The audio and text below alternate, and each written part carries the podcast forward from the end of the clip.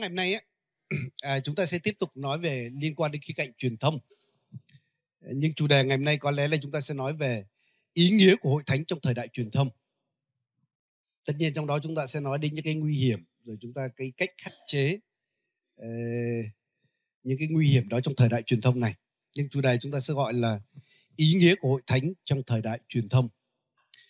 Uh, chúng ta sẽ cùng nhau dở một câu kinh thánh nha, Hebrew đoạn 10 Ờ, câu 25 Chúng ta có thể đọc từ câu 24 đến câu 25 nha. Tôi xin được đọc ạ. Ai nấy hãy coi sóc nhau để khuyên dục về lòng yêu thương và việc tốt lành. Chớ bỏ sự nhóm lại như mấy kẻ quen làm, nhưng phải khuyên bảo nhau và hế anh em thấy ngày ấy hầu gần chừng nào thì càng phải làm như vậy chừng lấy.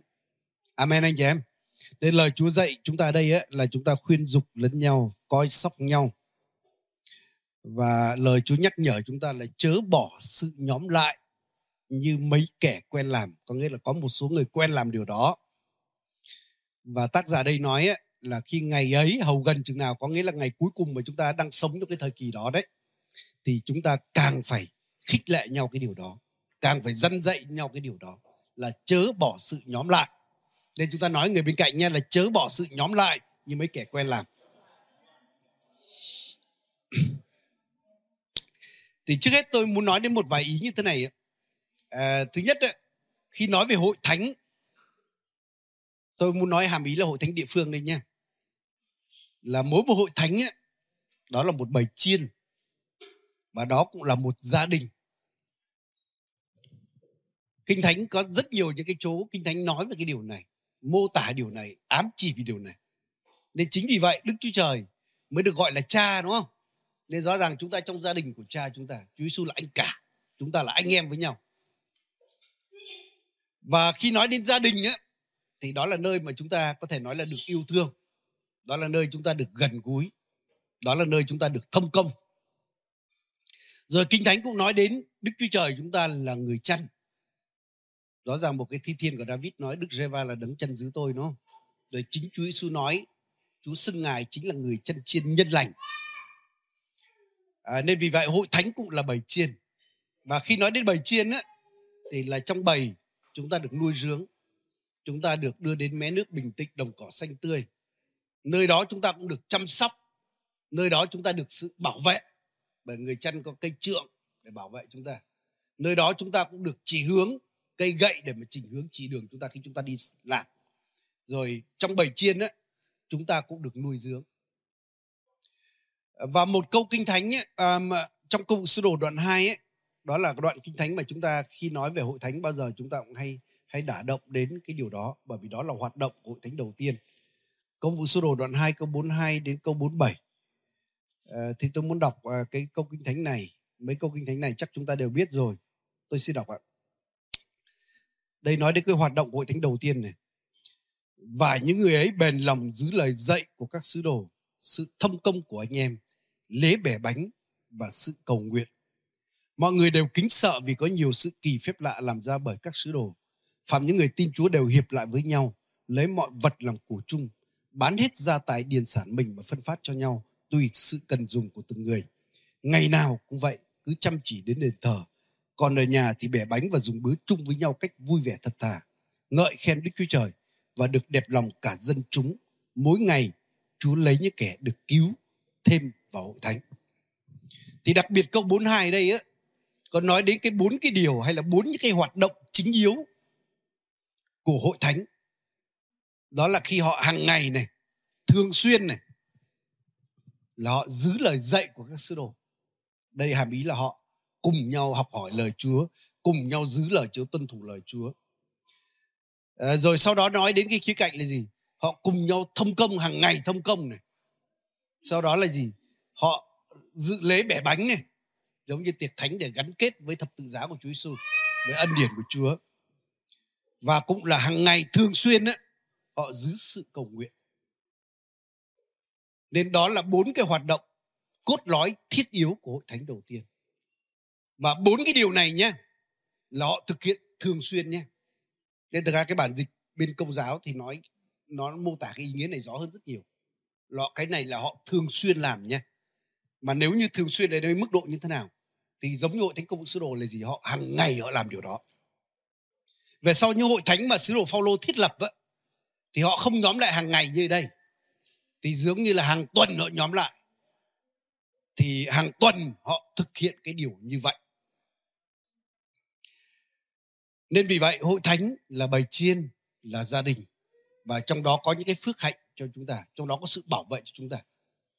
Nhưng mà để hưởng được cái điều đó, thì mỗi một tín hữu là cần phải thuộc về, cần phải ở trong, cần phải trung tín với một hội thánh nào đó. Tất nhiên, tôi hiểu là có những cái trường hợp chúa đưa tín đồ này từ nơi này đến nơi kia à, nhưng mà thực sự cái việc đó phải để cho chúa làm. Chứ không phải là con người chúng ta hôm nay đến hội thánh này mai lại đến nhóm khác. Như vậy chúng ta giống như là mấy con ong thôi đúng không? Mấy con bướm bướm thôi. Anh chị em ạ à, chúng ta sẽ không không xây dựng được cái gì còn lại đâu. Nên có một mục sư nói với tôi như thế này hãy nhìn những người du mục của xem. Không có nền văn minh nào được xây dựng trên những người du mục cả.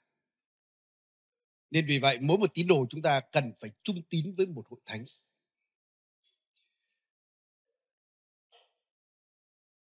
Chứ nếu ngay cả đọc cái đoạn kinh thánh này nha, rồi khi nói đến cái mô tả hội thánh là bầy chiên, là gia đình, anh em cứ nghĩ mà xem một gia đình ấy, chắc chắn là không phải hôm nay tôi chọn gia đình này, mai tôi chọn gia đình khác. Có đúng anh chị em? Nên rõ ràng khi nói đến gia đình là nói đến cái sự mà mà là trung tín trong đó, có sự cam kết trong đó, cái sự bền lâu trong đó. Rồi khi nói đến một bầy chiên ấy, để chúng ta được bảo vệ, để chúng ta được hướng dẫn, để chúng ta được chăm sóc, để chúng ta nuôi dưỡng, để chúng ta phát triển lên chúng ta phải biết đó là một cái quá trình nhé chứ không phải một ngày mà tự nhiên chúng ta trưởng thành lên. Một ngày chúng ta phát triển lên. Một ngày chúng ta bộc lộ những ơn của chúng ta. Nên rõ ràng, khi nói đến bầy chiên của chúa cũng hàm ý, nói đến cái sự trung tín. Rồi ngay công công công vụ sứ đồ này á, khi nói đến họ giữ lời chúa, đúng không? Khi họ cầu nguyện, khi họ thông công, họ bẻ bánh, thì trong đoạn kinh thánh này nói hàm ý là họ cùng nhau họ làm điều đó nha. Nên tôi không tin có một cái chuyện, một tín đồ nào đó là tôi thuộc về Chúa Giêsu tôi thuộc về hội thánh toàn cầu, nhưng tôi không gắn với hội thánh địa phương nào đó. Tất nhiên là đời sống những con người đó, nó không lành mạnh, mặc dù chúng ta biết là có những tín hữu như vậy. Nên vì vậy rất quan trọng để mà thực sự được hưởng được những cái phước trong gia đình, trong bầy chiên là mỗi tín hữu chúng ta phải trung tín với một hội thánh. Nên chính vì vậy, mặc dù chúng ta là cùng trong một hội thánh với nhau nhé, nhưng rõ ràng vẫn có những cái cộng đồng địa phương, đúng không? Hay là cộng đoàn địa phương hay những hội thánh địa phương hay những nhóm tín hữu địa phương mà chúng ta phải thuộc về. Chứ không có thực hiện là tôi cùng đời sống như thôi hôm nay tôi đến nhóm núi trúc mai tôi đến nhóm uh, nhóm tại tại gia biên ngày kia tôi đến nhóm tại đông anh. Tôi xin nói là những cái con chiên như vậy đôi khi phải bẻ chân nó nha nói nó hơi nặng một chút nhưng mà mà rõ ràng không nên như vậy. Cái đó là không ổn một chút nào trong chuyện như vậy cả. Nên khi giảm hội thánh ấy, một cái câu chuyện mà tôi tôi hay ví dụ, chắc là anh em cũng nghe rồi. Đó là câu chuyện Naomi, đúng không? Thực sự Naomi có nghĩa là ngọt ngào.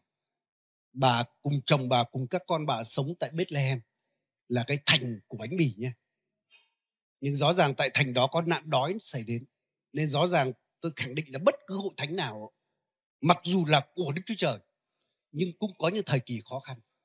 Có thời kỳ giống như chúng ta cảm giác, giáp nạn đói trong đó cảm giác đến giờ này mục sư giảng tệ quá. Giờ này hội thánh nhóm kiểu gì chả nhận được cái gì cả. Đó là nạn đói đấy. Và rất tiếc Naomi tôi nghĩ là do bà đó. Bà đã dục chồng và hai con trai của mình. Đã bỏ cái xứ đó sang xứ Moab đó là xứ sở của kẻ thù nghịch của Đức Chúa, của dân Chúa. Và kết cục chúng ta biết là tai họa xảy đến với bà. Chồng bà chết hai con bà chết. Đúng là một khía cạnh nào đó nhờ cái câu chuyện đó mà chúng ta thấy có router xuất hiện đúng không? Nhưng chúng ta biết là mọi sự hiệp lại đều có ích cho kẻ yêu mến Đức Chúa Trời. Chúa có thể biến điều ác thành điều tốt lành. Nhưng tôi không nghĩ đó là cái điều mà Chúa kêu gọi bà kéo bà sang bên kia, tôi không nghĩ như vậy. Đôi khi đời sống chúng ta có những điều hành động dại dột của chúng ta. Chúa vẫn có thể sử dụng cái điều đó để có thể khiến ích lợi cho vương quốc của Chúa. Nhưng nếu nói đó là ý muốn toàn hảo của Chúa thì không phải. Đó là ý muốn cho phép của Đức Chúa Trời mà thôi. Và khi Naomi đã bị mất tất cả rồi và lúc đó bà nghe cái thành Bethlehem của bà Chúa thăm viếng lại bởi vì Chúa không bao giờ bỏ dân sự của Chúa. Lúc bà quay về thì đúng là một người phụ nữ thất thèm Một người phụ nữ nói chung tàn tạ, cạn kiệt. Nên vì vậy mấy người quen của bà nhìn thấy bà nhìn dáng quen quen nhưng lại không thấy quen quen. Rõ ràng một người quen nhưng lại cảm thấy không quen bởi tiểu tụy quá. Và hỏi có phải Naomi không đúng không? Là có nghĩa là ngọt ngào không? Thì bà nói đừng gọi tôi là ngọt ngào mà gọi tôi là Mara là cay đắng. Nên vì vậy tôi hay nói như thế này, một con người mà bỏ hội thánh đi á, con người mà không trung tín với hội thánh á, rất dễ ma quỷ sẽ đổi tên bạn từ ngọt ngào thành cay đắng. Amen anh chị em. Những con người đó tôi thấy rất nhiều người giống như là cái cây thạch thảo trong đồng vắng vậy. Nên hỡi quý vị anh chị em, chúng ta rất cần phải thuộc về ở trong và trung tín với một hội thánh mà Chúa đặt để chúng ta. Nếu chúng ta rời khỏi đó, hãy để đó là điều mà Chúa dẫn dắt chúng ta. Hãy để là điều Chúa làm. Chứ không phải là vì ôi tự nhiên hôm nay buổi nhóm đến chả thấy gì cả. Thôi bỏ bén đi. Thế ông mục sư kia có ơn lắm thôi chạy đến đó. Anh em đừng làm như vậy. Làm như vậy không tốt một chút nào cả. Amen anh chị em. À, tôi muốn nói tiếp thế này. Hội thánh là một bầy chiên mà nơi đó mọi người có thể hoạt động cùng nhau nơi đó mọi người biết nhau bởi rõ ràng khi nói đến cái sự thông công thì phải biết nhau mới thông công được, có phải không anh chị em? Chắc anh em sẽ hiểu tôi ý nói cái điều gì. Rồi nơi đó mọi người đều có thể tham gia phục vụ khi nhóm lại cùng nhau. Chúng ta xem Cô Đinh Tô thứ nhất nha, đoạn 1 câu 14 này. Cô Cô Đinh Tô 1 đoạn 14 câu 26 ạ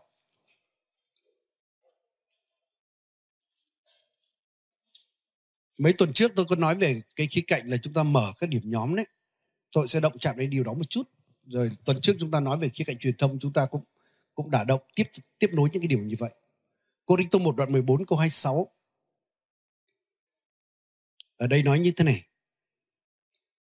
Thực ra đây là Phaolô, ông khi ông nói về cái thứ tự, đúng không? Trong một cái buổi nhóm.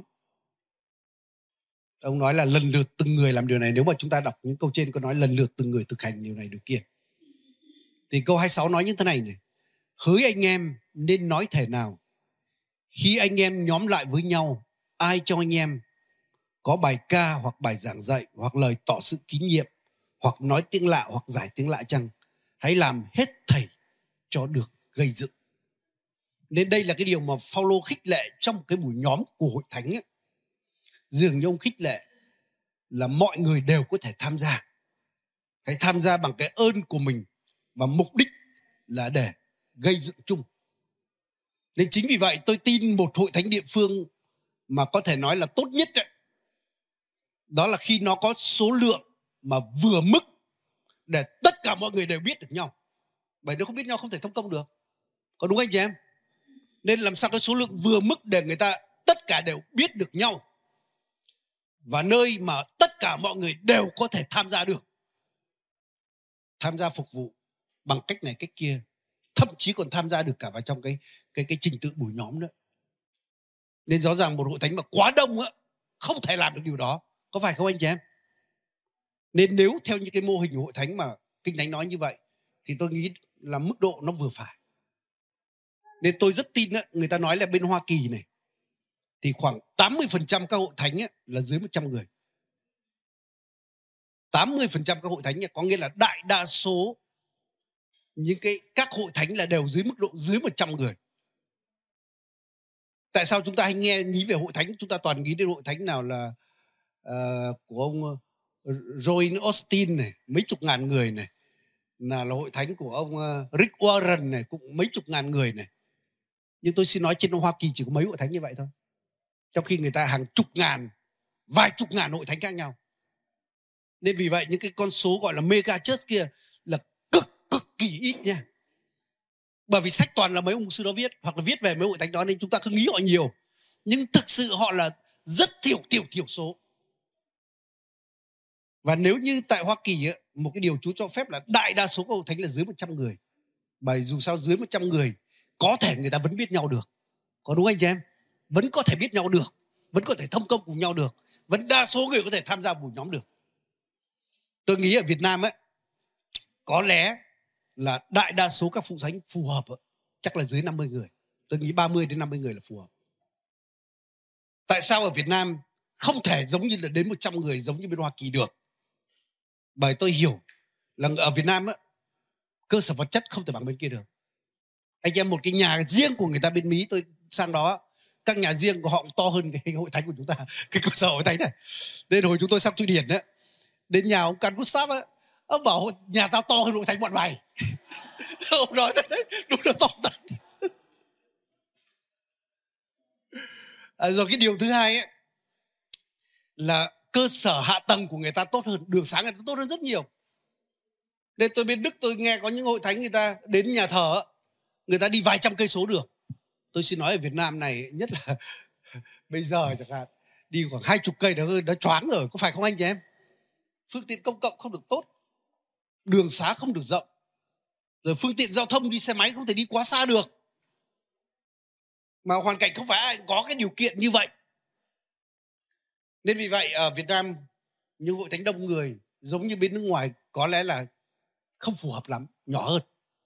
Rồi cái điều tiếp theo thứ ba, tôi cũng nghĩ là cái điều này cũng là nguyên nhân rất là là chính đáng để hội thánh Việt Nam nhỏ hơn. Đó là khả năng quản lý của người Việt Nam kém hơn phương Tây anh em công nhận điều đó không ạ?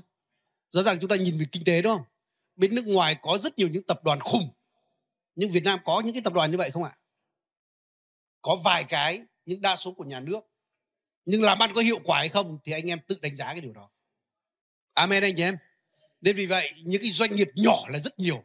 Doanh nghiệp gia đình là đa số. Nên khả năng quản lý người Việt Nam khi quản lý quá đông, mình không quản lý xuể.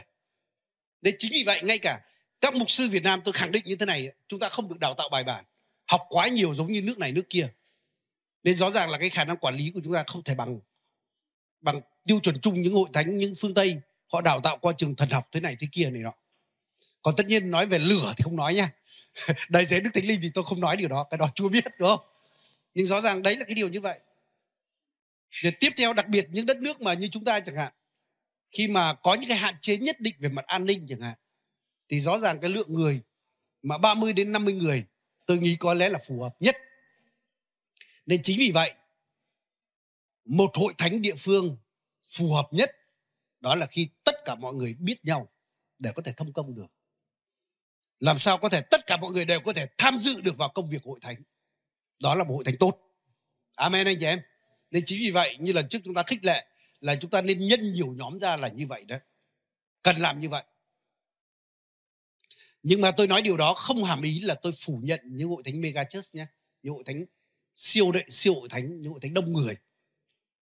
Bởi rõ ràng chúng ta biết đấy, uh, ờ, ngay cả à, ví dụ chẳng hạn tôi thấy ngay cả bên giáo hội công giáo đúng không? À, người ta vẫn có những nhà thờ nhà thờ lớn đúng không? Nên hàm ý đó cũng để chúng ta hiểu một khía cạnh nào đó.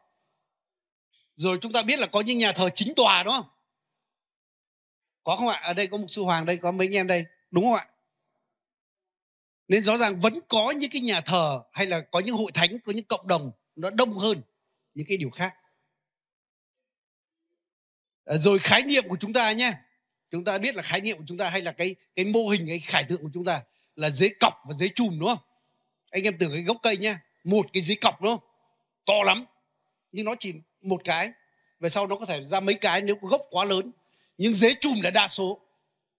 Nên chính vì vậy chúng ta khẳng định như thế này ấy, là khi nói về những hội thánh đông người đó là của hiếm.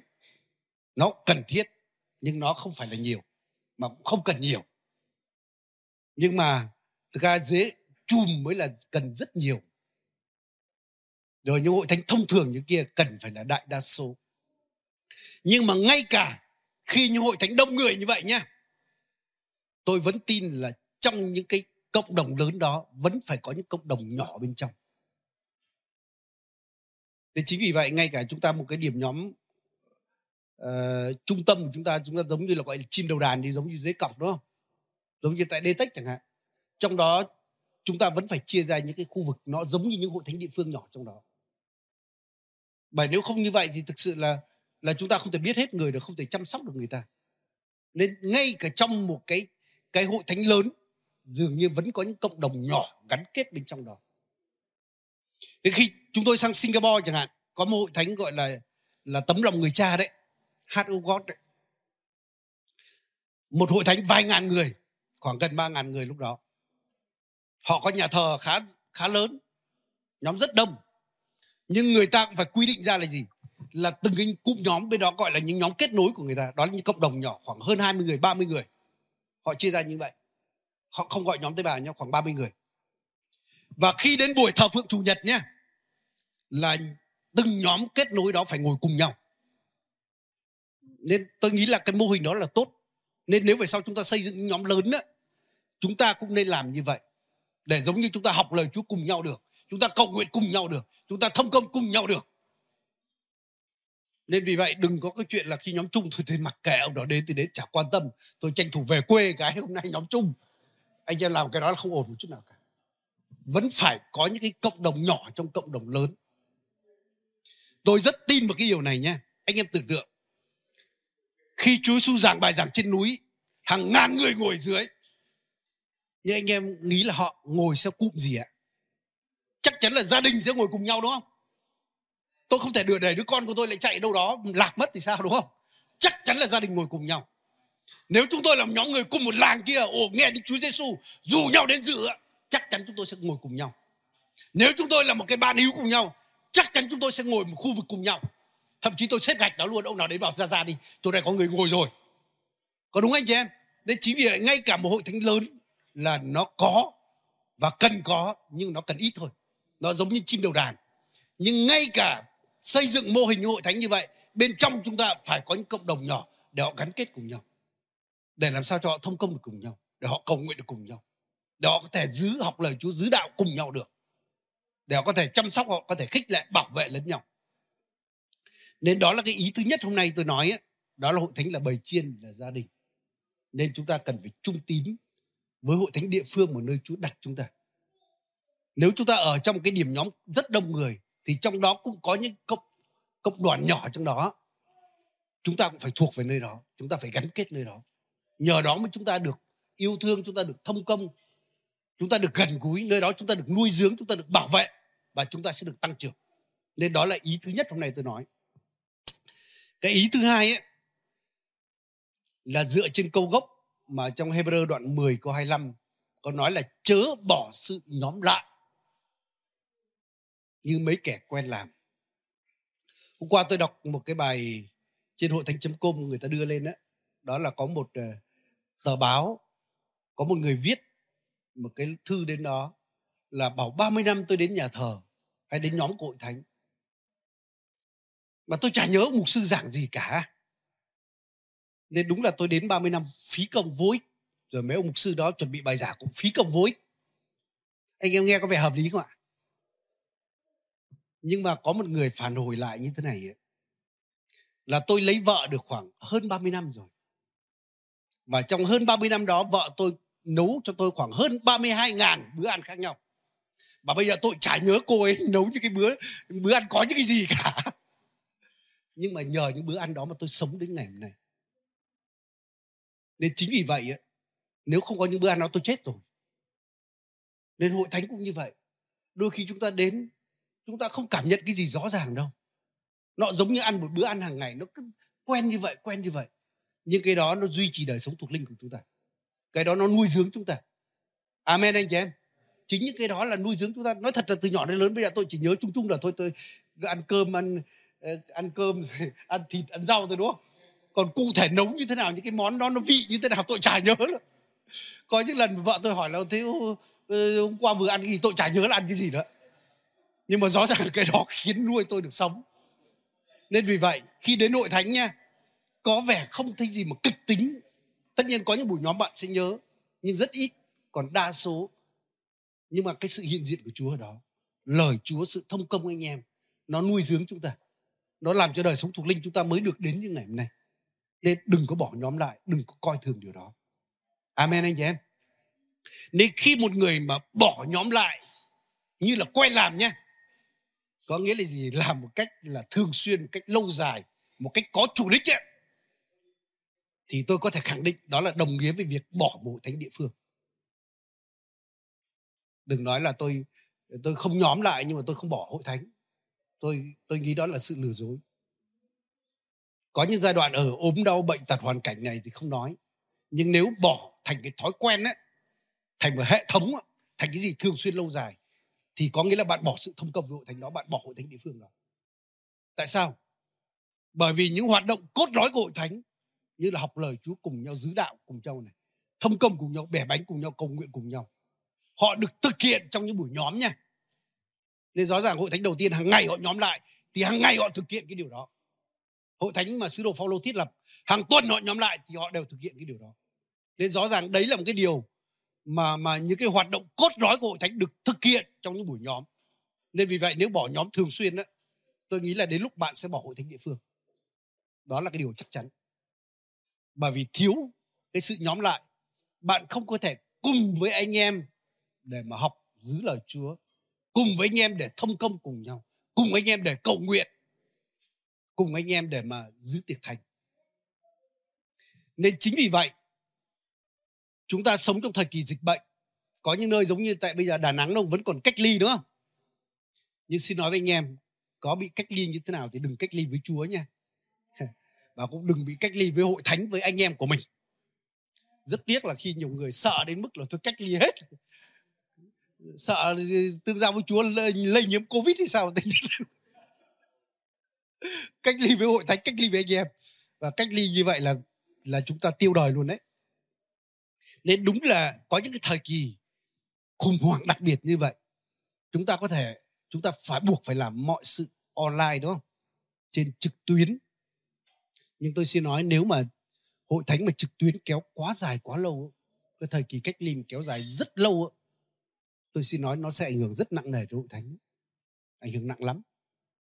Chúng ta cảm ơn Chúa tại Việt Nam, chúng ta thông thường là có những giai đoạn như vậy chỉ 14 ngày đó có nơi cùng lắm một tháng thôi.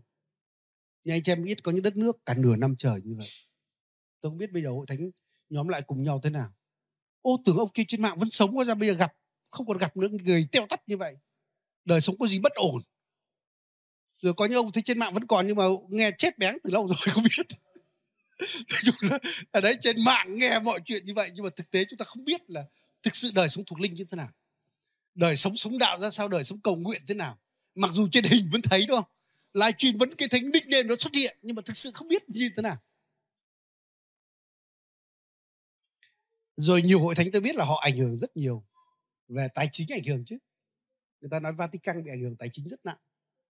Tôi biết ngay cả những hội thánh ngay cả hội thánh lời sống ở một số nước cũng ảnh hưởng tài chính rất nặng. Càng nhội hội thánh mà càng mega church thì càng bị ảnh hưởng nặng qua kỳ này. Nên hôm trước ông mục sư Christian ông viết thư cho tôi ông hỏi là tình hình Việt Nam như thế nào? Tôi nghe nói ở Việt Nam có vẻ là uh, chiến đấu với dịch bệnh tốt hơn hẳn các nước khác có phải không? Rồi tình hình hội thánh ra sao? Tôi bảo tất nhiên cũng ảnh hưởng nhưng mà nhưng ở Việt Nam khi mà người ta hạn chế số người, ông bảo là bên Thụy Điển chúng tôi mọi chuyện có vẻ ok nhưng mà người ta chỉ cho nhóm dưới 50 người thôi. Nên thằng hội thánh đâu có nhóm. Tôi nói là đối với Việt Nam hội thánh cứ vài chục người thì cấm dưới 30 dưới 50 nó chả xi nhê gì cả. Nói nó chả ảnh hưởng gì lắm.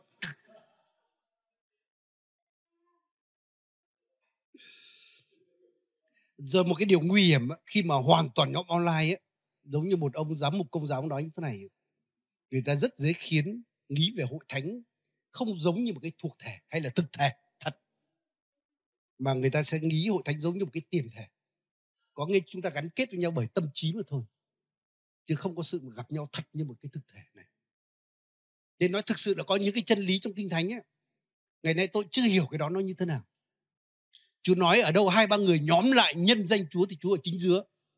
Mà khi nhóm lại cùng nhau đúng là cảm nhận cái sự hiện diện của Chúa chính giữa nó khác hẳn. Nhưng mà khi online như vậy, tôi không biết là ở chính giữa nó như thế nào, ở dưới chỗ nào đấy. Không biết ở ở đây với Đà Nẵng thì không biết ở dưới là tại Thanh Hóa hay là Nghệ An tôi không biết. Nên rõ ràng là online nó chỉ là một khía cạnh nào đó tạm thời nó buộc phải như vậy. Nó là cái gì hỗ trợ nhưng nếu để cái đó thay thế hoàn toàn những cái chuyện mà hội thánh sinh hoạt cùng nhau thì tôi nghĩ là có gì đó nó không ổn. Bởi rõ ràng là cùng trong hội thánh chúng ta thông công cùng nhau. Chúng ta chăm sóc lẫn nhau chúng ta phục vụ lẫn nhau. Chúng ta cùng nhau học hỏi lời chúa cùng nhau khích lệ nhau giữ đạo sống theo lời chúa. Chúng ta rồi cầu nguyện cùng nhau đấy nha. Còn ai chẳng cá nhân có đời sống cầu nguyện. Rõ ràng nếu mà toàn online thì thực ra chúng ta không làm được cái phần đó. Nên vì vậy mặc dù là công nghệ thông tin kết nối ấy, hay là nói là truyền thông đấy. Nó rất ích lợi, nhưng nó chỉ giúp hỗ trợ chứ không thể thay thế cái sự nhóm lại thuộc thể cùng nhau được. Nên đúng là cảm ơn Chúa, chúng ta khai thác được một khía cạnh nào đó của cái công nghệ thông tin kết nối đó giúp chúng ta. Nhưng mà nếu chúng ta bảo ô cái đó là lý tưởng, là đỉnh, thôi chả cần nhóm lại trực tiếp nữa. Bây giờ mà có hết cách nghị thôi chả cần nhóm lại nữa thì tôi nghĩ là anh em những người như vậy cần phải giải cứu. Có cái vấn đề gì đó trong chuyện này.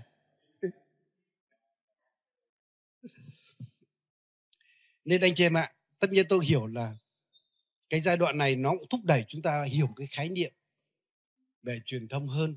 Như lần trước chúng ta đã nói về cái sức mạnh của truyền thông đấy. Thì tôi cứ suy nghĩ thế này ấy, nó không hoàn toàn giống nhau. Nhưng chúng ta biết ngày xưa là trong nhà thờ đúng không? Có những cái đàn đàn organ cổ đúng không đại phong cầm đấy. Nó gồm những cái ống nó to lắm nhá. Anh em đến nhà thờ rất là to. Bây giờ chắc ít nhà thờ mà còn cái đó. Và khi bắt đầu có đàn organ điện tử đó đó là sự tranh chiến rất lớn, rất nhiều người mà không thể chấp nhận được organ điện tử. Anh em không biết không? Rất nhiều hội thánh mà ngay đây có lẽ có, vẫn có hội thánh chống lại cái đó. Làm gì có chuyện dùng chống điện tử, piano điện tử. Đúng không? Là cái sự tranh chiến rất lớn, nhưng bây giờ có lẽ là cái sự thắng thế là nghiêng về dùng đồ điện tử. Có phải không anh chị em? Rõ ràng ngày nay là nghiêng về như vậy. Rồi, cũng có thời tranh chiến là bây giờ vẫn còn vẫn còn cái sự tranh chiến nào đó. Người ta bảo là gì? Kinh thánh, phải dùng bản giấy này này. Mới nguyên gốc. Thực ra nguyên gốc phải dùng bản da mới đúng đúng không? Chứ không phải bản giấy này. Nên gọi là bảo phải dùng cái này mới về thuộc linh này. Cũng chưa hẳn thuộc linh thuộc linh phải làm mấy cuộn giấy da giống như mấy nhà hội do thái giờ. Cuộn to lắm, phải bê, phải khiêng. Rồi bài hát ấy là phải những cái tập tuyển thánh ca. Giống như lời sống bây giờ cũng phải làm tiền tập thánh ca lời sự sống. Phải thế nó mới chuẩn, còn powerpoint trình chiếu này nọ. Nói chung là là không được thánh lắm. Nhưng tôi nghĩ là cái quan điểm đó nó cũng yếu thế dần. Nên có rất nhiều người mà không thích là sao mục sư lại đọc kinh thánh trên này? Sao mục sư lại giờ kinh thánh giảng mà trên này? Tất nhiên là cũng để tránh vấp phạm cho người nào đó tôi dùng cái này. Nhưng mà dùng cái này chả sao cả. Chả sao cả. Nên nên có những sự tranh chiến đó và dần dần nó nghiêng, bắt đầu nghiêng dần thế thắng về cái dùng công nghệ ngày nay, đúng không? Dùng đồ điện tử ngày nay, thế thắng như vậy. Nên khi nói về hội thánh cũng có thể như vậy. Cách đây chỉ vài năm thôi, khi người ta có những khái niệm hội thánh gọi hội thánh facebook rồi hội thánh trên mạng nói chung nghe nhảm gì lắm nói chung rồi. Bảo làm gì có chuyện đó vớ va vớ vẩn. Tất nhiên tôi hiểu là gì. Nếu mà người ta nhấn mạnh cái đó quá tôi bản thân tôi tôi, tôi vẫn nghĩ là hơi vớ vẩn. Nếu người ta bỏ cái thật ra nha thực thể mà chỉ coi đó là hội thánh ấy, thì tôi nghĩ là có gì đó nó không ổn thật. Nhưng tôi nghĩ là nên kết hợp hai lại cái cùng với nhau. Tôi nghĩ hội thánh ấy, nó phải là một thân thể thực hay là một cái thực thể thật? Nó phải có sự nhóm lại vật lý cùng nhau. Giống như một cộng đồng phải có gặp nhau chứ. Nhưng mà tôi cũng tin là dùng công nghệ thông tin kết nối để hỗ trợ cho hoạt động, nó sẽ hiệu quả hơn rất nhiều. Nên ngày nay ấy, nếu chúng ta nhìn thấy nếu một cái cửa hàng cả nữa họ có một cái cửa hàng, một cái thực thể trên đất này. Nhưng mà họ cũng cần phải có trên mạng nữa. Để cho hỗ trợ cái kia nó tốt hơn rất nhiều. Hai cái tương trợ lẫn nhau nó sẽ phát triển được. Nhưng nói thực sự là nếu một nơi nào đó bán hàng mà hoàn toàn trên mạng tôi cũng có cái vẻ hơi nghi ngờ. Bởi rõ ràng có những lần mình mua bị lừa đảo hàng bị lừa đảo. Chúng ta vẫn không có gì đáng tin vẫn có cái gì thiếu cái đức tin. Nên vì vậy nếu cả kết hợp cả hai rất là tốt. Huống chi là hội thánh ấy, khi mà những cái cuộc gặp mặt trực tiếp anh chị em online không thể thay thế được điều đó. Nó giúp cho cái đó thôi. Cũng giống như bảo gia đình nhà tôi, với mẹ tôi, với anh chị em ruột của tôi ấy mà tôi chỉ dùng điện thoại suốt ngày mà cả 10 năm 20 năm không gặp nhau tôi nói thật là không ổn một chút nào cả. Vẫn phải năm, ít nhất phải gặp nhau một, hai lần. Ngày tết, ngày dỗ bố gì đó, ít nhất phải gặp nhau đâu. Ít nhất phải gặp nhau. Cái cái liên lạc kia nó kết nối, nó giúp cho cái kia thêm thôi. Còn nói thực sự là không gặp nhau á mà gọi điện một thời gian cũng một thời gian chán chả gọi điện nữa nó bỏ luôn cái phần kia. Nên hai cái phần này nó tương tác với nhau. Amen anh chị em. Nhất là hội thánh nha. Ở trên đất này tôi cũng tin ngay cả chúng ta có những cơ sở là quan trọng. Bởi cái đó nó cũng tuyên bố cái chủ quyền của chúng ta tại nơi đó.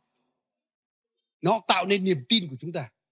Nên tôi cứ nhớ hồi ông mục sư Masula ông nói ấy, khi hội thánh bên kia mà mà mua nhà thờ ông nói là khi tôi gặp những người quan quyền gặp những người có ảnh hưởng cho xã hội.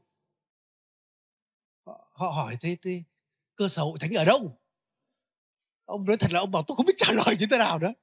Mà rõ ràng là không có cơ sở trên đất này thì người ta rất khó tin cái hội này. Đúng không? Ngày nay tà giáo là đa số hoạt động trên mạng như vậy. Thực ra nói thật là chúng ta khó tin hội đó lắm. Nó cứ ẩn danh nó thoát thoát ẩn ẩn hiện hiện đến đâu đó không biết nó ở đâu cả. Nên hội thánh cũng phải có một cái cơ sở nào đó. Chúng ta phải có những hoạt động mà mà trực tiếp cùng nhau còn cái thông, công nghệ thông tin kết nối, nó sẽ hỗ trợ chúng ta, nó sẽ rất là tốt. Nên vì vậy là đừng bỏ sự nhóm lại nhé nên ngay cả sau cái thời mà như Đà Nẵng, một số nơi mà sau cái thời cách ly này, anh em cần phải nhóm lại với nhau. Amen anh chị em. Nên tại Hà Nội này chẳng hạn, khi chúng ta nói là ở nhóm dưới 30 người thì chúng ta nhóm dưới 30 người. Thì rõ ràng ngay cả tại Detech là đúng là bây giờ họ nhóm online nhưng mà ngay cả những người phục vụ đó cũng được 30 người rồi. là, là chắc chắn chúng ta sẽ duy trì cái đó. Chứ tôi biết có những người là có những nơi mà bảo thôi dưới 30 người thôi bỏ luôn online tôi quay trước để ở nhà rồi lên. Tôi nghĩ là làm cái đó cũng cẩn thận đấy. Làm cái đó có thể sẽ ảnh hưởng đến tín đồ rất là mạnh đấy. Sau khi cái thời đó xong rồi tập trung lại rất là khó. À, một cái ý tiếp theo đó là ý thứ hai tôi muốn nói đó là chớ bỏ sự nhóm lại này. Cái ý thứ ba tôi muốn nói về hội thánh ấy, như một bầy chiên thì một bầy chiên ấy, thì chắc chắn là cần có người chăn. Một bầy chiên phải có người chăn. Bởi vì trách nhiệm của một người chăn bầy ấy, có một số những trách nhiệm chính. Một trong cái trách nhiệm đó là bảo vệ chiên này. Thế không có người chăn ai sẽ bảo vệ chiên? Rồi trách nhiệm của người chăn ấy, đó là quy tụ bầy chiên như một bầy chứ nếu không có người chăn ấy, thì chiên sẽ tan lạc ai đi đường đấy nên để là một hội thánh địa phương đúng nghĩa một hội thánh địa phương trưởng thành tôi khẳng định phải có người chăn để được bảo vệ được quy tụ như một bầy. Rồi trách nhiệm người chăn ấy cũng là chỉ và chỉnh hướng cho bầy chiên cho những con chiên trong đó. Thì đúng là chiên có người nói đấy một ông mục sư nói là chiên nó có ơn gọi là ơn đi lạc đấy. nếu mà không ấy là nó dễ lạc lắm. Rồi trách nhiệm người chăn ấy đó là nuôi chiên. Như chúng ta ngày nay trong hội thánh đó là nuôi chiên bằng lời Chúa đúng không? Chứ không phải là mang cơm mang cháo đấy nhé có những người nói là mục sư phải đi quy, quyên góp tiền để mà nuôi bầy chiên. Tôi nói đấy không phải là tôi không phải có cái chức năng nuôi như vậy nhé đây nuôi bằng lời Chúa nhé mà thậm chí chiên phải nuôi người chăn bằng vật chất đúng không? Còn người chăn nuôi chiên bằng thuộc linh. phải đúng cái nghĩa đó nha. Chứ còn bắt người chăn lại nuôi cả thuộc thể nữa là không ổn với chút nào cả. Rồi trách nhiệm của người chăn ấy đó là chăm sóc và phục vụ chiên. Nên rõ ràng là khi Chúa trách những người những người chăn chiên do thái ấy, là để cho chiên ốm đúng không? Chiên bệnh chiên bị thương tích. Nên rõ ràng trách nhiệm của chúng ta là cần phải chăm sóc cần phải phục vụ để chiên luôn luôn khỏe mạnh lành mạnh. Và tại sao như chiên cần, bày chiên cần của người chăn hay là chiên cần của người chăn? Chính Chúa, ngài còn nói ngài là người, ngài là đấng chăn chiên của chúng ta. David nói như vậy, đúng không? Rồi chính Chúa Giêsu nói là người, ngài là người chăn chiên nhân lành mà phó mạng sống của ngài vì chiên. Chính ngài đưa chiên đến mé nước bình tĩnh, đồng cỏ xanh tươi. Rồi chính Chúa Giêsu lập lên những người chăn để mà chăn bầy chiên của ngài và ngài làm đầu những kẻ chăn chiên. Chính sứ đồ Phêrô nói điều đó bởi Phêrô mặc dù là sứ đồ, nhưng rõ ràng khi Chúa sống lại, Chúa hỏi ông ba lần, người yêu ta chăng? Và sau đó Chúa nói là, hãy chăn chiên ta. Tôi tin đó chính là sự kêu gọi cho Phêrô là người chăn chiên đấy, là mục sư đấy. Nên vì vậy, hội thánh đầu tiên Phêrô mặc dù là sứ đồ, nhưng Phêrô cũng là người chăn của hội thánh đầu tiên. Nhưng một giai đoạn nào đó thôi. Nên đó là sự kêu gọi, hãy chăn chiên của ta. Rồi đặc biệt là chăn chiên con của ta. Và Führer đã viết trong thư tín Führer, ông nói là như vậy là chính Chúa là người đầu của những kẻ chăn chiên đúng không? Rồi chúng ta cần phải phục vụ một cách tình nguyện cho cái bầy chiên mà Chúa giao thác cho chúng ta. À, rồi chính sứ đồ Phaolô và Barnabas khi họ đi họ đi truyền giáo, họ thiết lập những hội thánh. Anh chị phải để ý thế này, ngay cả cái quy trình mà khi Phaolô và Barnabas đi truyền giáo, có những người tin Chúa, có những môn đồ và sau đó quay trở lại, họ kiêng ăn, họ lập những trưởng lão lên trong mối hội thánh. Lúc đó tôi mới thấy xuất hiện cái từ hội thánh. Khi mà có những người trưởng lão xuất hiện, có những người chăn chiên được xuất hiện. Nên vì vậy, tại Epheso về sau có những người chăn chiên mà về sau ông đã triệu tập họ đến cái thành gọi là Mile đấy để có cái đại hội như vậy rồi ông viết cho thư cho hội thánh tại Philip ông cũng nói gửi cho các giám mục là những người chăn tại nơi đó nên vì vậy sứ đồ Phaolô ông cũng hiểu là bầy chiên phải có người chăn. Bởi vì sao? Nếu một bầy chiên không có kẻ chăn á, thì bầy chiên đó sẽ bị tan lạc sẽ bị cùng khốn. Giống như Chúa Giêsu nói là Chúa nhìn đám dân đông và Chúa động lòng thương xót. Vì họ sao ạ? Họ cùng khốn tan lạc như chiên không có kẻ chăn. Nên điều đó nói lên một điều là gì? Khi mà chiên không có kẻ chăn á, thì chắc chắn là sẽ bị tan lạc không thành một bầy chắc chắn sẽ đi tan lạc là hàm ý đi lạc đường. Chắc chắn sẽ bị cung khốn, có nghĩa là cạn kiệt sức yếu đuối, trở nên mỏng manh trước kẻ thù. Vì vậy, Chúa mới cầu xin, cầu nguyện để có kẻ chăn được dấy lên. Và chắc chắn Chúa sẽ thiết lập những kẻ chăn cho mỗi thánh. Nên vì vậy, mỗi một hội thánh địa phương á, là cần có người chăn. Và nếu một hội thánh địa phương đông người, một bầy trên đông, phải cần hơn một người chăn. Rõ ràng một hội thánh mà vài trăm người, tôi khẳng định là một người chăn không được. Một người chăn không đủ. Tôi cứ tin là khoảng 30 người đến 50 người phải có một người chăn. Nhưng mà hội thánh đông hơn phải thêm người chăn.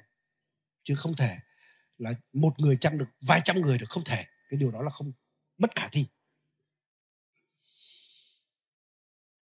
Và khi nói đến người chăn nhé à, chúng ta đừng để ý nhiều cái chức danh à, là mục sư. Đúng là mục sư là người chăn người lãnh đạo hội thánh hay là quản nhiệm. Nhưng khi nói đến người chăn thật đấy, đó là người yêu chiên đó người ở cùng chiên.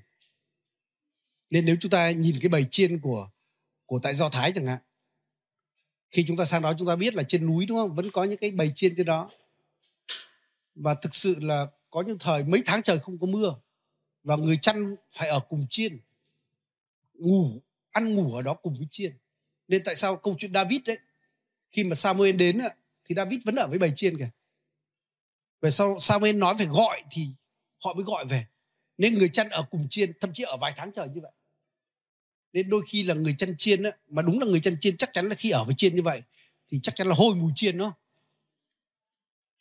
Anh em cứ đến cạnh mấy mục sư mà ngửi xem có hôi mùi chiên không tôi biết tại sao người chăn cần phải ở cùng chiên, cần phải yêu chiên? Chỉ như vậy mới có thể nuôi dưỡng được chiên.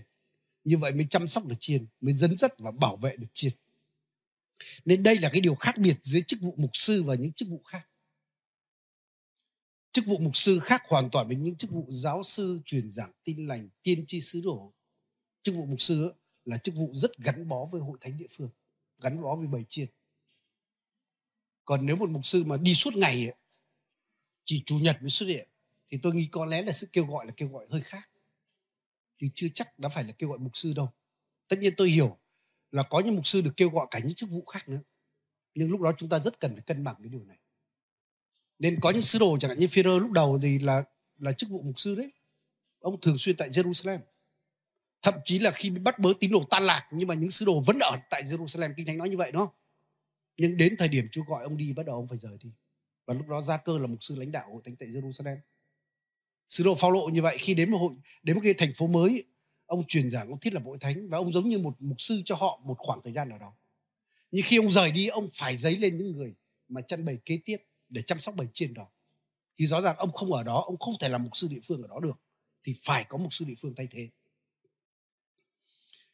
Nên người chăn ấy, phải là người mà cứu mang cho bầy chiên giống như cha mẹ thuộc linh vậy tôi thực sự tôi tin người mục sư trong hội thánh ấy, giống như người cha thuộc linh.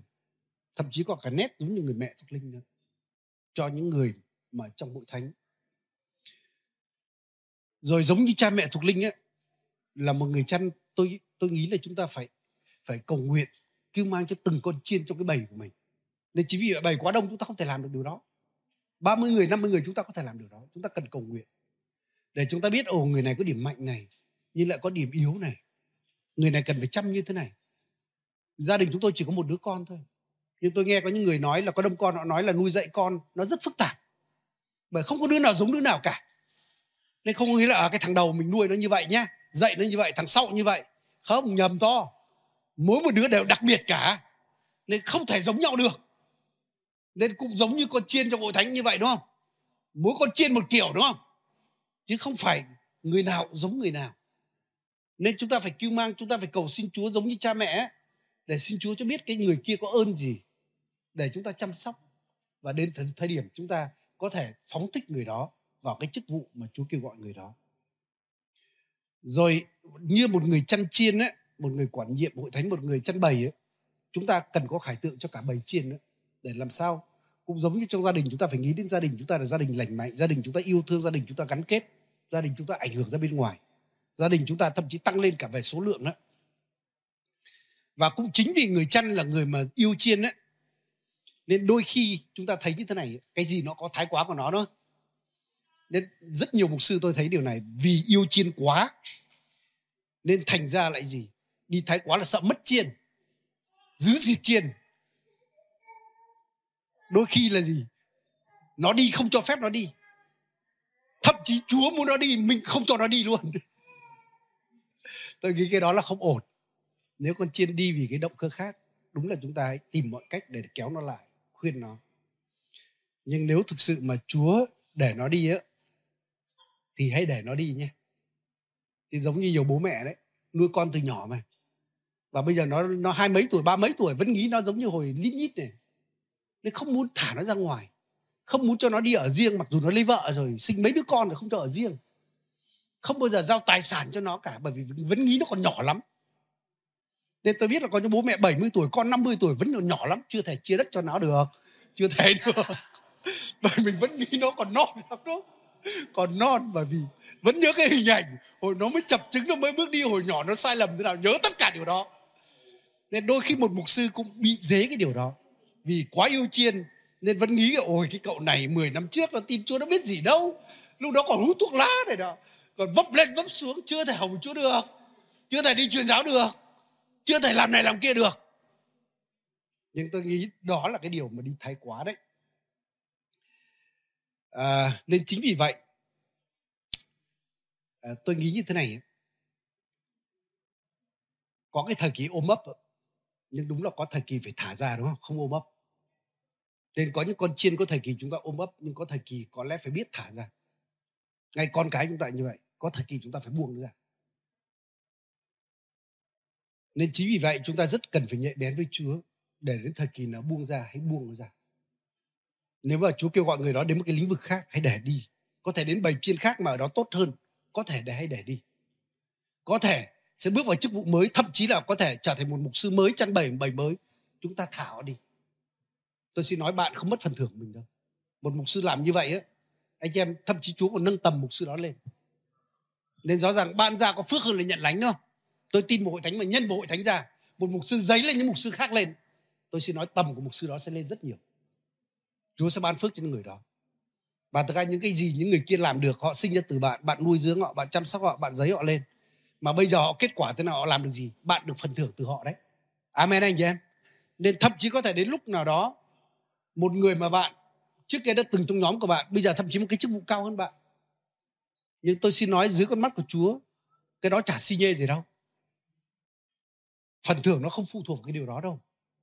Phần thưởng nó phụ thuộc vào cái sự trung tín, cái sự ngay lành. Nên vì vậy, hãy hãy biết biết thả đi. Và chúng ta cũng hãy có cái lòng tin cậy Chúa, một người chăn có lòng tin cậy Chúa. Là nếu mà có những người mà Chúa dành, và chắc chắn có những con chiên Chúa dành cho bầy, và sẽ không bỏ đi đâu. Giống như Chúa Giêsu nói là, Chúa nói những kẻ mà cha đã đưa được dành cho ta sẽ sẽ đến cùng ta. Nên những người mà không thuộc về ngài ấy, đến lúc họ sẽ rời đi thậm chí họ rời đi là còn tốt nữa. Nên hãy tin cậy chúa vì điều này. Việc chúng ta hãy làm tốt những cái gì mà cần làm những người chăn. Bởi rõ ràng nếu có những người mục sư ấy, mà làm không tròn trách nhiệm của mình không cho ăn cỏ tươi mà toàn cho ăn cỏ khô hoài ấy, chiên nọ chán đúng không?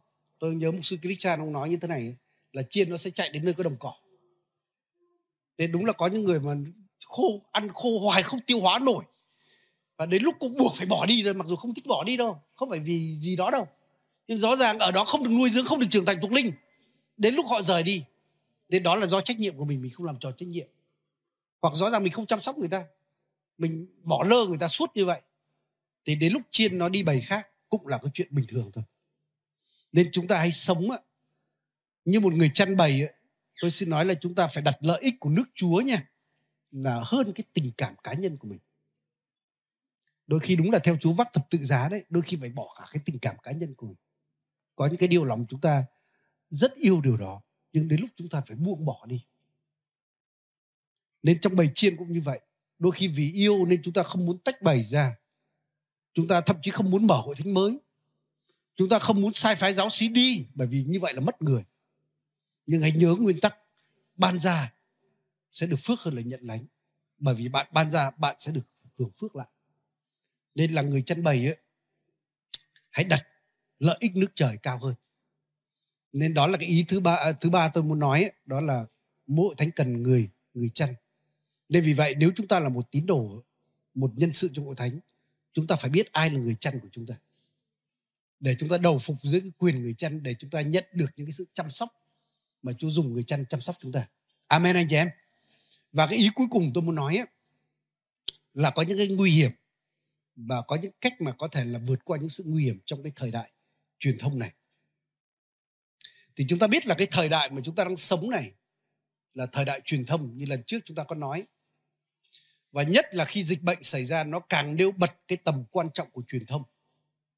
Nên thậm chí hồi mà mới dịch Covid tràn khắp thế giới đấy thậm chí còn có thuyết âm mưu á là hình như mấy cái bọn zoom này này nó nghĩ ra covid này thì phải. Để cho nó, thậm chí có những thuyết âm mưu như vậy đấy. Là mấy hội đó nó nghĩ ra covid này để mà cuối cùng nó được được lợi từ cái này. Nên rõ ràng là tôi nhìn thấy ông bộ trưởng bộ thông tin truyền thông á khi tất cả những bộ ngành khác méo mặt nhưng thời đại truyền thông này thấy ông tươi ra rói ấy.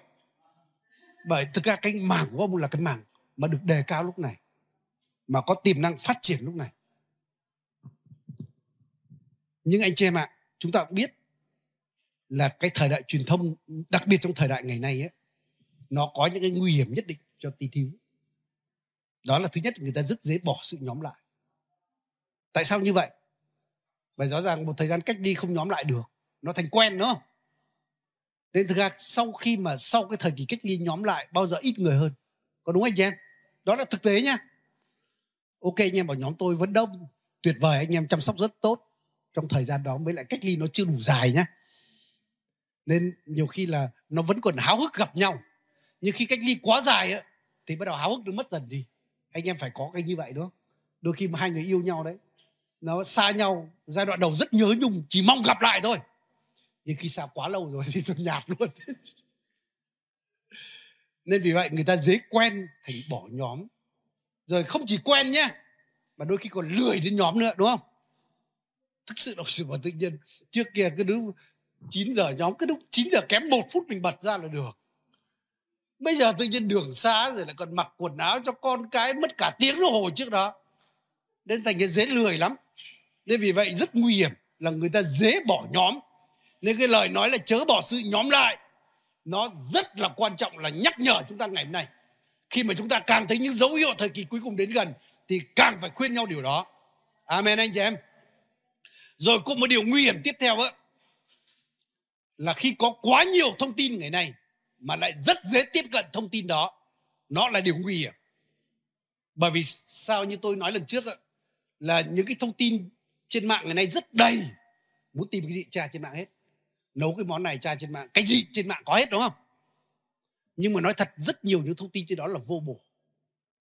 Nên thành ra nó có thể làm cái đời sống chúng ta bị phân tâm đi, làm đời sống chúng ta sao nhãng với chúa đi. Nó làm cho có thể nói là thế tục hóa cái đời sống thuộc linh của chúng ta đi. Nó mất cái chất thuộc linh của chúng ta. Rồi một điều tiếp theo, rất nhiều những thông tin trong đó là xấu là nhiều hơn là tốt trên mạng, đúng không? Tiêu cực nhiều hơn là tích cực. Tà nhiều hơn là chính ở trên đó. Nên chính vì vậy cái đó rất nguy hiểm anh em thuốc độc nhé đôi khi không cần phải nhiều. Nó chỉ cần một giọt thôi. Trong cả một cái đống nước nước rất nhiều đúng không? Mà nó còn gây chết người. Huống chi là 67% là là thuốc độc. Trong nước thì thôi thì xong luôn rồi. Nên vì vậy đấy là cái điều cũng là nguy hiểm ngày hôm nay. Khi mà có quá nhiều thông tin và dễ tiếp cận đặc biệt là nhiều thông tin vô bổ nhiều thông tin xấu trên đó rồi cái điều tiếp theo tôi muốn nói như thế này này. À, khi nói đến những cái thông tin xấu tà thì thực ra chiên á một cái đặc tính của chiên là, là chiên rất đơn sơ đúng không? Chiên đơn sơ. Nên giống như một ông tôi tới chúa ông nói là nhiều con cái chúa cứ giống như con chim non đấy cứ nhắm tịt mắt lại há miệng ra người ta muốn đút cái gì thì đút. Còn ông nói là tôi thì ngược lại. Tôi phải mở mắt thật to ngậm miệng lại. Xem cái gì mở miệng thì mới mở miệng để mà ăn. Và cái điều thứ ba cũng là cái điều nguy hiểm này. Chúng ta biết cái sự cám dỗ đầu tiên trong vườn Eden đó không? Đó là cây tri thức đó cây biết điều thiện điều ác. Nên thực sự con người có một cái sự cám dỗ đó là gì? Rất muốn có nhiều thông tin. Cám dỗ là có nhiều tri thức. Nên vì vậy cái thời đại này ấy, nó có thể khơi gợi lại cái điều đó. Và khi con người quá chú trọng vào kiến thức nhé tôi xin nói cái đó dễ sinh kiêu ngạo lắm. Dễ sinh cái sự mà mà khi chúng ta phát triển về tâm trí nhiều hơn là tâm linh ấy, là có vấn đề bất ổn. Tại sao Phaolô nói là kiến thức sinh kiêu ngạo đâu nhưng tình yêu thương thì gây dựng. Nên chính vì vậy tôi khẳng định là gì? Tôi biết nếu hội thánh mà khi người ta không đề cao cái đời sống thuộc linh sự đầy giấy thánh linh ấy cái sự nếm trải trong đời sống đi theo Chúa mà người ta chỉ chú tâm vào trí thôi ấy, tôi xin nói những hội thánh đó lộn lạo lắm. Bắt đầu người ta lộn lạo người ta đả phá rồi rồi đả phá mục sư giảm thế này thế kia rồi người này thế này thế kia. Nên vì vậy cái thời đại ngày nay ấy, là thời đại mà khi người ta rất dễ dàng chỉ trích, phán xét các tôi tới Chúa. Người ta phán xét lời Chúa trên mạng. Có phải không anh chị em? Anh chị em, tôi thỉnh thoảng cũng vào những cái trang của tiếng Nga. Thậm chí những người Nga nha. Ở bên đó như hội thánh ngũ tuần, tôi không kể chính thống giáo nha. Hội thánh ngũ tuần đã đông hơn những hội thánh truyền thống rất nhiều. Bởi những người giáo sĩ đến và thực sự một cái điểm nhấn của những người ân tứ là bao giờ ban đầu người ta gây cho cái chuyện người ta sự đói khát lời Chúa. Nên người Nga thực sự là rất đói khát lời Chúa, đói khát những gì. Nên tôi nhớ những người mục sư lời sống khi lên, khi sang tổ chức những đại hội ấy mà khi cứ bảo lên ai có cái nhu cầu này cầu nguyện thì dường như kéo cả đám lên. Ông bảo không, những người có cái điều này mới lên cầu nguyện, nhưng cứ lên hết. Nói chung cứ gọi lên cầu nguyện là lên dư đầu cầu nguyện cho tôi cái, không quan trọng cầu nguyện gì đó là cái sự đói khát thuộc linh đó là cái điều rất tốt. Amen anh chị em. Chứ còn gọi hoài không ông nào lên là có vấn đề đấy, đúng không? Nhưng mà khi bắt đầu, là khi mà bắt đầu rất nhiều hội thánh linh trên mạng, tôi tham gia vào một số diễn đàn, tôi có vào xem ấy, bắt đầu rất nhiều người bỏ hội thánh, không đến hội thánh. Thậm chí có cả những người từng là tín đồ lời sống nhân sự lời sống. Bây giờ chả đi nhóm nào cả, cũng nhóm trên online hết. Và bắt đầu là chỉ trích phán xét, cái gì chỉ trích phán xét được anh chị em họ đã ăn vào cái cháy cái cháy cấm đó. Họ ăn vào cháy tri thức đó rồi. Họ đeo đuổi cái đó và chính vì vậy nó gây nên cái sự lộn lạo trong đời sống thuộc linh của họ. Nên chính vì vậy chúng ta rất cần hội thánh của Chúa. Để chúng ta có sự thông công, chúng ta có nếm trải cùng nhau. Chúng ta rất cần những người lãnh đạo thuộc linh của chúng ta. Chúng ta rất cần những cái cái nhóm thực thực thể với nhau như vậy. Để chúng ta có thể khắc chế được cái điều này. Và một cái điều mà chắc chắn là tôi nghĩ là có thể những cái tuần kế tiếp chúng ta sẽ nói đến khía cạnh này. Là đúng là thời đại ngày nay, rất nhiều những tà thuyết lộng hành đó trên mạng rất nhiều những tà giáo ngày nay. Đôi khi chỉ cần click vào bấm một cái thôi, chúng ta có thể rơi vào một cái nhóm tà giáo nó nó nắm lên chúng ta. Kết bạn ai đó, cuối cùng nó đưa chúng ta vào một nhóm messenger nào đó bắt đầu dạy tà giáo trong đó. Đúng không anh chị em? Rất dễ cái điều đó nên nếu chúng ta nhìn trong lịch sử hội thánh nha để chống lại cái tà thuyết ấy thực ra tà giáo chẳng có gì mới cả. Dưới trời chẳng có gì mới cả. Hội thánh đầu tiên nhé sau cái thời các sứ đồ ngay cả trong thời các sứ đồ và đặc biệt sau cái thời các sứ đồ các giáo phụ hội thánh rất nhiều những tà giáo.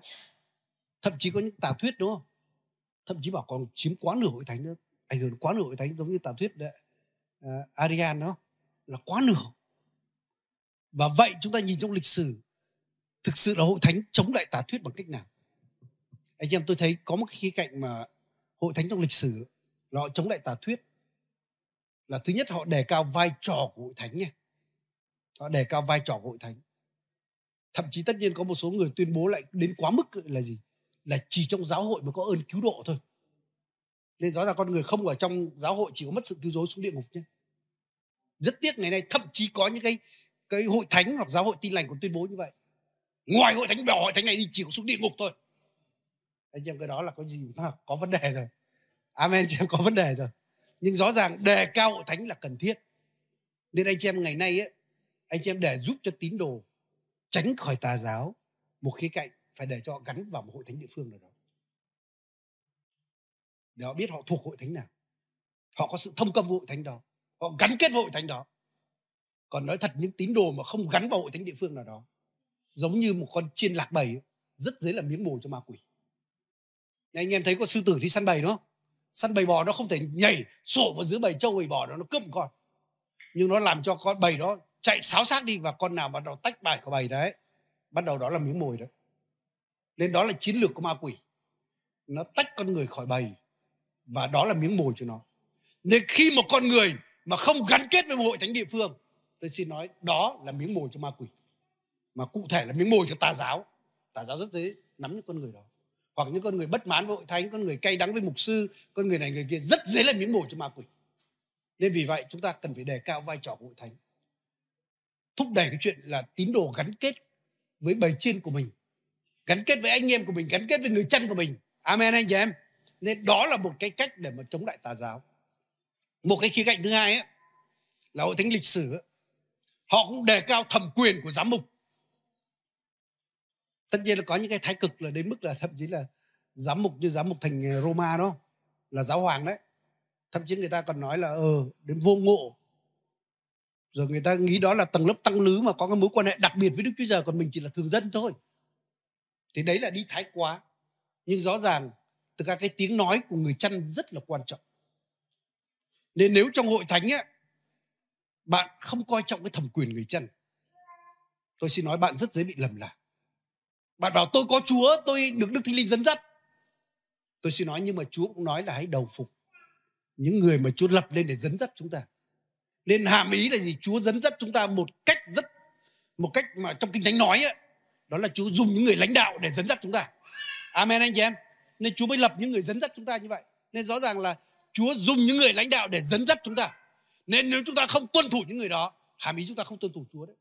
Đừng có nói là đức thánh linh dẫn dắt tôi khi mà tôi không đầu phục những người mà Chúa đặt trên tôi. Cái đó là có vấn đề trong chuyện đó. Nên chính vì vậy là chính chúng ta cũng cần phải tôn trọng cái thẩm quyền của những người chăn bày. Chúng ta cần phải đề cao cái vai trò đó. Tất nhiên đừng có đề cao nó vượt quá kinh thánh nhé. Nhưng rõ ràng cần phải đề cao cái đó. Nên đây cũng là những cái cái bài học cho chúng ta trong lúc này. À, nên chính vì vậy tôi muốn nói cái điều này. Không biết tuần trước tôi đã nói chưa? Tôi xin nói là mỗi một người chăn chiên ngày nay ấy bởi vì hội thánh, chúng ta biết là gì? Có có thực thể, có những cái buổi nhóm trực tiếp này. Nhưng chúng ta nói là chúng ta cần có cả cả trên mạng nữa, không gian ảo nữa. Nó hỗ trợ cho điều kia. Mà rõ ràng chúng ta không thể bỏ qua cái đó được. Có những giai đoạn nhất định chẳng hạn như cái thời, cách ly là chúng ta chỉ có thể hoạt động trong không gian ảo thôi. Nhưng rõ ràng là có hết cái điều này thì chúng ta vẫn phải song song hai cái. Cũng giống như chúng ta làm một doanh nghiệp, một cửa hàng, nó có một cửa hàng thực thể đây, nhìn thấy đây, địa chỉ đây rõ ràng. Nhưng mà chúng ta cũng có trên không gian ảo nữa. Thì tôi nghĩ hội thánh cũng cần phải hành động trên cả hai phương diện.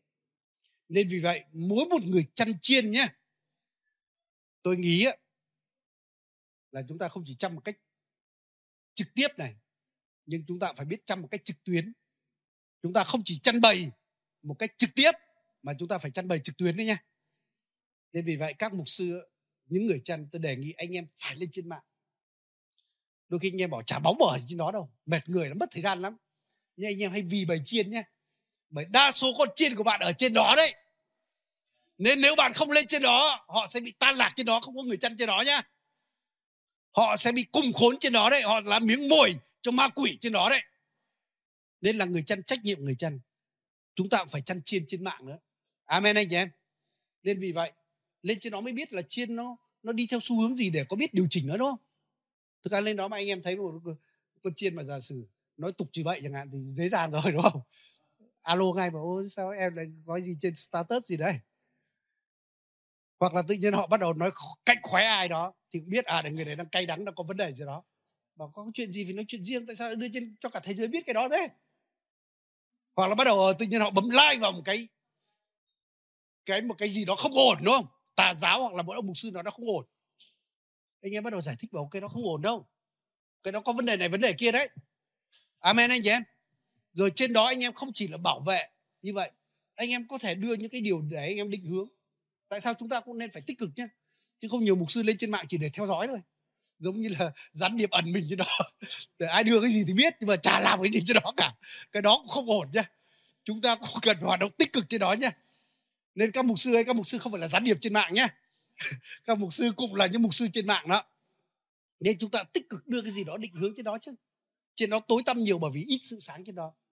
Trên đó thối dứa nhiều bởi vì ít muối trên đó. Nên chúng ta tích cực. Tôi để ý từ tuần trước đến nay bắt đầu có một số mục sư bắt đầu thấy đăng tích cực trên mạng hơn. Đây mục sư duy thì bắt đầu thấy đăng tích cực hơn nhé. Trước kia ít xuất hiện lắm nhưng bây giờ xuất hiện nhiều hơn rồi. Chia sẻ bài giảng ở bài giảng kia. Mục sư phê còn hơi ít nha à, mục sư này hành động trong linh nhiều hơn.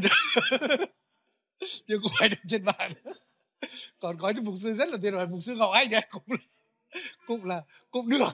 Nói chung là trung bình kém chút chứ chưa phải là trung bình. Và mục sư thì tuyệt vời rồi, mục sư họa tuyệt vời rồi. Có một số mục sư rất là tuyệt vời. Nên vì vậy, chúng ta hãy xác định là chúng ta là người chăn thực thể này. Nhưng chúng ta cũng là chăn chiên ở trên mạng ấy nhá. Nhưng tất nhiên chúng ta trên mạng chúng ta phải nguyên tắc có những chiên của chúng ta, có những chiên không phải thuộc bầy chúng ta nha. Chứ đừng lên đó mà chăn lung tung như đó thì cũng không hay đâu. Nói chung là là có những điều là ở giống như là một người tin Chúa nói chung chúng ta có thể đưa lời Chúa cho cả thế giới được. Nhưng rõ ràng có những điều khuyên bảo, những khích lệ, chăm sóc, quan sát, chúng ta quan sát chiên của chúng ta mà Chúa giao thác chúng ta trên đó. Amen anh chị em. Nên trên đó mặc dù mạng không có danh giới, nhưng mà nguyên tắc đạo đức nó có danh giới của nó chúng ta không thể vượt qua những danh giới đạo đức những danh giới về những cái nguyên tắc trong sự phục vụ như vậy. Một cái điều thứ hai ấy tôi nghĩ mỗi một hội thánh ấy là có nhóm trực tiếp thực thể này nhưng phải có một nhóm trên mạng nhé. Nên vì vậy tôi đề nghị tất nhiên là chắc chắn là chúng ta sẽ sẽ, sẽ hỏi từng mục sư cái điều này là mỗi một nhóm anh em phải có một cái nhóm thông công nào đó trên mạng. Nhóm kín của anh em nhé tất nhiên có những hội thánh cái tầm thì ở có những cái công khai trên cả thế giới nghe nhưng chắc chắn anh em phải có một cái nhóm nội bộ của mình. Có thể dùng messenger bây giờ đa số chúng ta hay dùng facebook nó. Messenger có thể dùng zalo nhiều hình thức khác nhau. Nhưng phải có nhóm như vậy. Để trên đó anh em cũng kết nối anh em lại với nhau đúng không? Để chúng ta họ không chỉ thông công một cách thực thể này nhưng họ có thể thông công với nhau trên mạng. Họ kết nối với nhau họ chăm sóc nhau họ cầu nguyện cho nhau. Rồi trên đó anh em cũng chia sẻ lời chúa đâu anh em cũng có thể khuyên bảo những cái điều khác nhau trên đó những cái thông tin trên đó nó lợi thế rất là nhiều. Rồi một cái điều cuối cùng trong cái phần này chúng ta là những người chăn ấy, chúng ta nên khuyên những con chiên của chúng ta cẩn thận những gì họ nghe họ xem ở trên mạng cũng cẩn thận họ kết bạn với ai ở trên mạng. Nên nếu khi họ nghe họ xem những người giảng đạo có uy tín thì không nói làm gì. Nhưng nếu giả sử có những người mà thực ra không rõ ràng lắm, nên khuyên họ là tư vấn với mục sư của mình, người chăn của mình. Là đấy, ông mục sư đó tôi có nên nghe hay không? Có những người nghe cũng thành ông sa bát. Có một ông mục sư, người sa bát đó. Ông giảng mấy chục ngàn người xem cả cảnh đông lắm. Bởi vì ông có quảng cáo trên mạng nữa mà. Và trên đó không ít tín đồ nghe đâu không ít tín đồ tin lành nghe đâu. Nên anh em mới hỏi ông mục sư đó là ai? Hỏi người chân của mình là ông mục sư đó là ai? Biết đâu ông tà giáo thì sao đúng không? Rồi có thể sa bát hoặc cũng có thể có những mục sư đó là tin lành thật nhưng đời sống hơi bê bối lắm. Có những mục sư tôi biết đấy, là bỏ vợ. Có những mục sư là quá khích trên đó. Tín đồ mình nghe cũng trở thành quá khích đó. Đừng có nói là ảo ảo nó ảnh hưởng đến đời sống thật đấy nên vì vậy, đừng có cứ thấy là, ồ, mục sư là nghe nhé hãy nghe mục sư của mình hơn tất cả. Amen, anh chị em. Nếu người anh em không rõ, hãy hỏi mục sư của mình, tôi có nên nghe người đó hay không? Cái đó là sự bảo vệ rất tốt. Rồi ngay cả khi mà kết bạn á, cũng nên xem người đó là ai. Cái nguyên tắc tôi kết bạn với con người nào đó. Nếu người đó không hình thật, tôi không kết bạn. Bởi thực ra nếu anh là một người mà đoàn hoàng, anh sẽ lộ mặt anh ra nó còn anh lấy hình ảo, hình này, hình kia, tôi chả biết anh là ai cả. Ẩn sau cái bông hoa đó không biết là ai. Ẩn sau cái bầu trời đó không biết là kẻ nào. Nên rõ ràng nếu anh đoàn hoàng anh phải lộ mặt anh ra. Rồi ngay cả khi lộ mặt anh ra, tôi sẽ xem một loạt những cái gì anh trước kia. Thực ra anh có liên quan thật hay không hay anh giả danh mục sư hưng, anh giả danh mục sư hòa chẳng hạn. Có nhiều ông giả danh lắm chứ. Lấy một hình ảnh ai đó rồi bắt đầu lên như vậy. Nên tôi kiểm tra cái đó rồi cũng có thể một cái bước kiểm tra. Tôi xem, nếu tôi là một tín đồ, tôi xem là mục sư của tôi có kết bạn với người đó hay không? Hoặc những mục sư uy tín mà tôi biết có kết bạn với người đó hay không? Hoặc là có đông người kết bạn, những tín đồ kết bạn đó hay không? Nên bản thân tôi chẳng hạn, rất nhiều người kết bạn tôi nhưng tôi bỏ đó. Thông thường là, thông thường tôi kết bạn là khoảng mấy chục, ít nhất khoảng 50 người mà tôi quen. Kết bạn người đó, tôi kết bạn bởi tôi không có thời gian để mà tìm hiểu xem người đó là như thế nào rồi về sau ngay cả những người trong danh sách kết bạn của tôi ấy, nếu đang vớ vẩn thì tôi sẽ hoặc là hủy kết bạn. Có những người thì mức độ cao nhất là chặn nó lại. Có những người hủy kết bạn có những người thì bỏ theo dõi.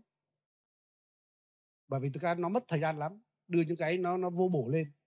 Rồi có những ngày thì cảnh cáo thì bỏ theo dõi khoảng 30 ngày. Trên mạng trên Facebook là có những cái tính năng như vậy. Nên chúng ta cũng hay dùng cái đó nha. Nên nên hãy giúp cho tín đồ mình để mà cẩn thận những gì nghe, xem kết bạn, bởi vì không phải ảo đâu, mà nó sẽ ảnh hưởng thật đấy. Thực ra có những tín đồ đi theo tà giáo bắt đầu từ mạng này đấy. Amen anh chị em.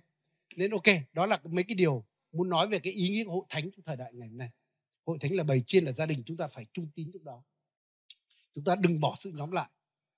Thực ra online nó chỉ hỗ trợ cho cái điều kia thôi, chứ đừng để online thay thế sự nhóm lại kia. Rồi mỗi bầy chiên cần phải có người chăn và đấy, người chăn có trách nhiệm để mà bao quát bầy của mình, chăm sóc chiên của mình. Và chúng ta là chiên, chúng ta cũng phải đầu phục người chăn. Chúng ta nhận được sự hỗ trợ qua cái điều đó. Và cái điều cuối cùng anh chị em, để chống lại những cái điều tà giáo, những cái điều xấu tác động lên chúng ta trên thời đại truyền thông ngày nay, chúng ta rất cần phải đề cao vai trò hội thánh địa phương để người ta yêu mến, người ta gắn kết, người ta trung tín hội thánh địa phương.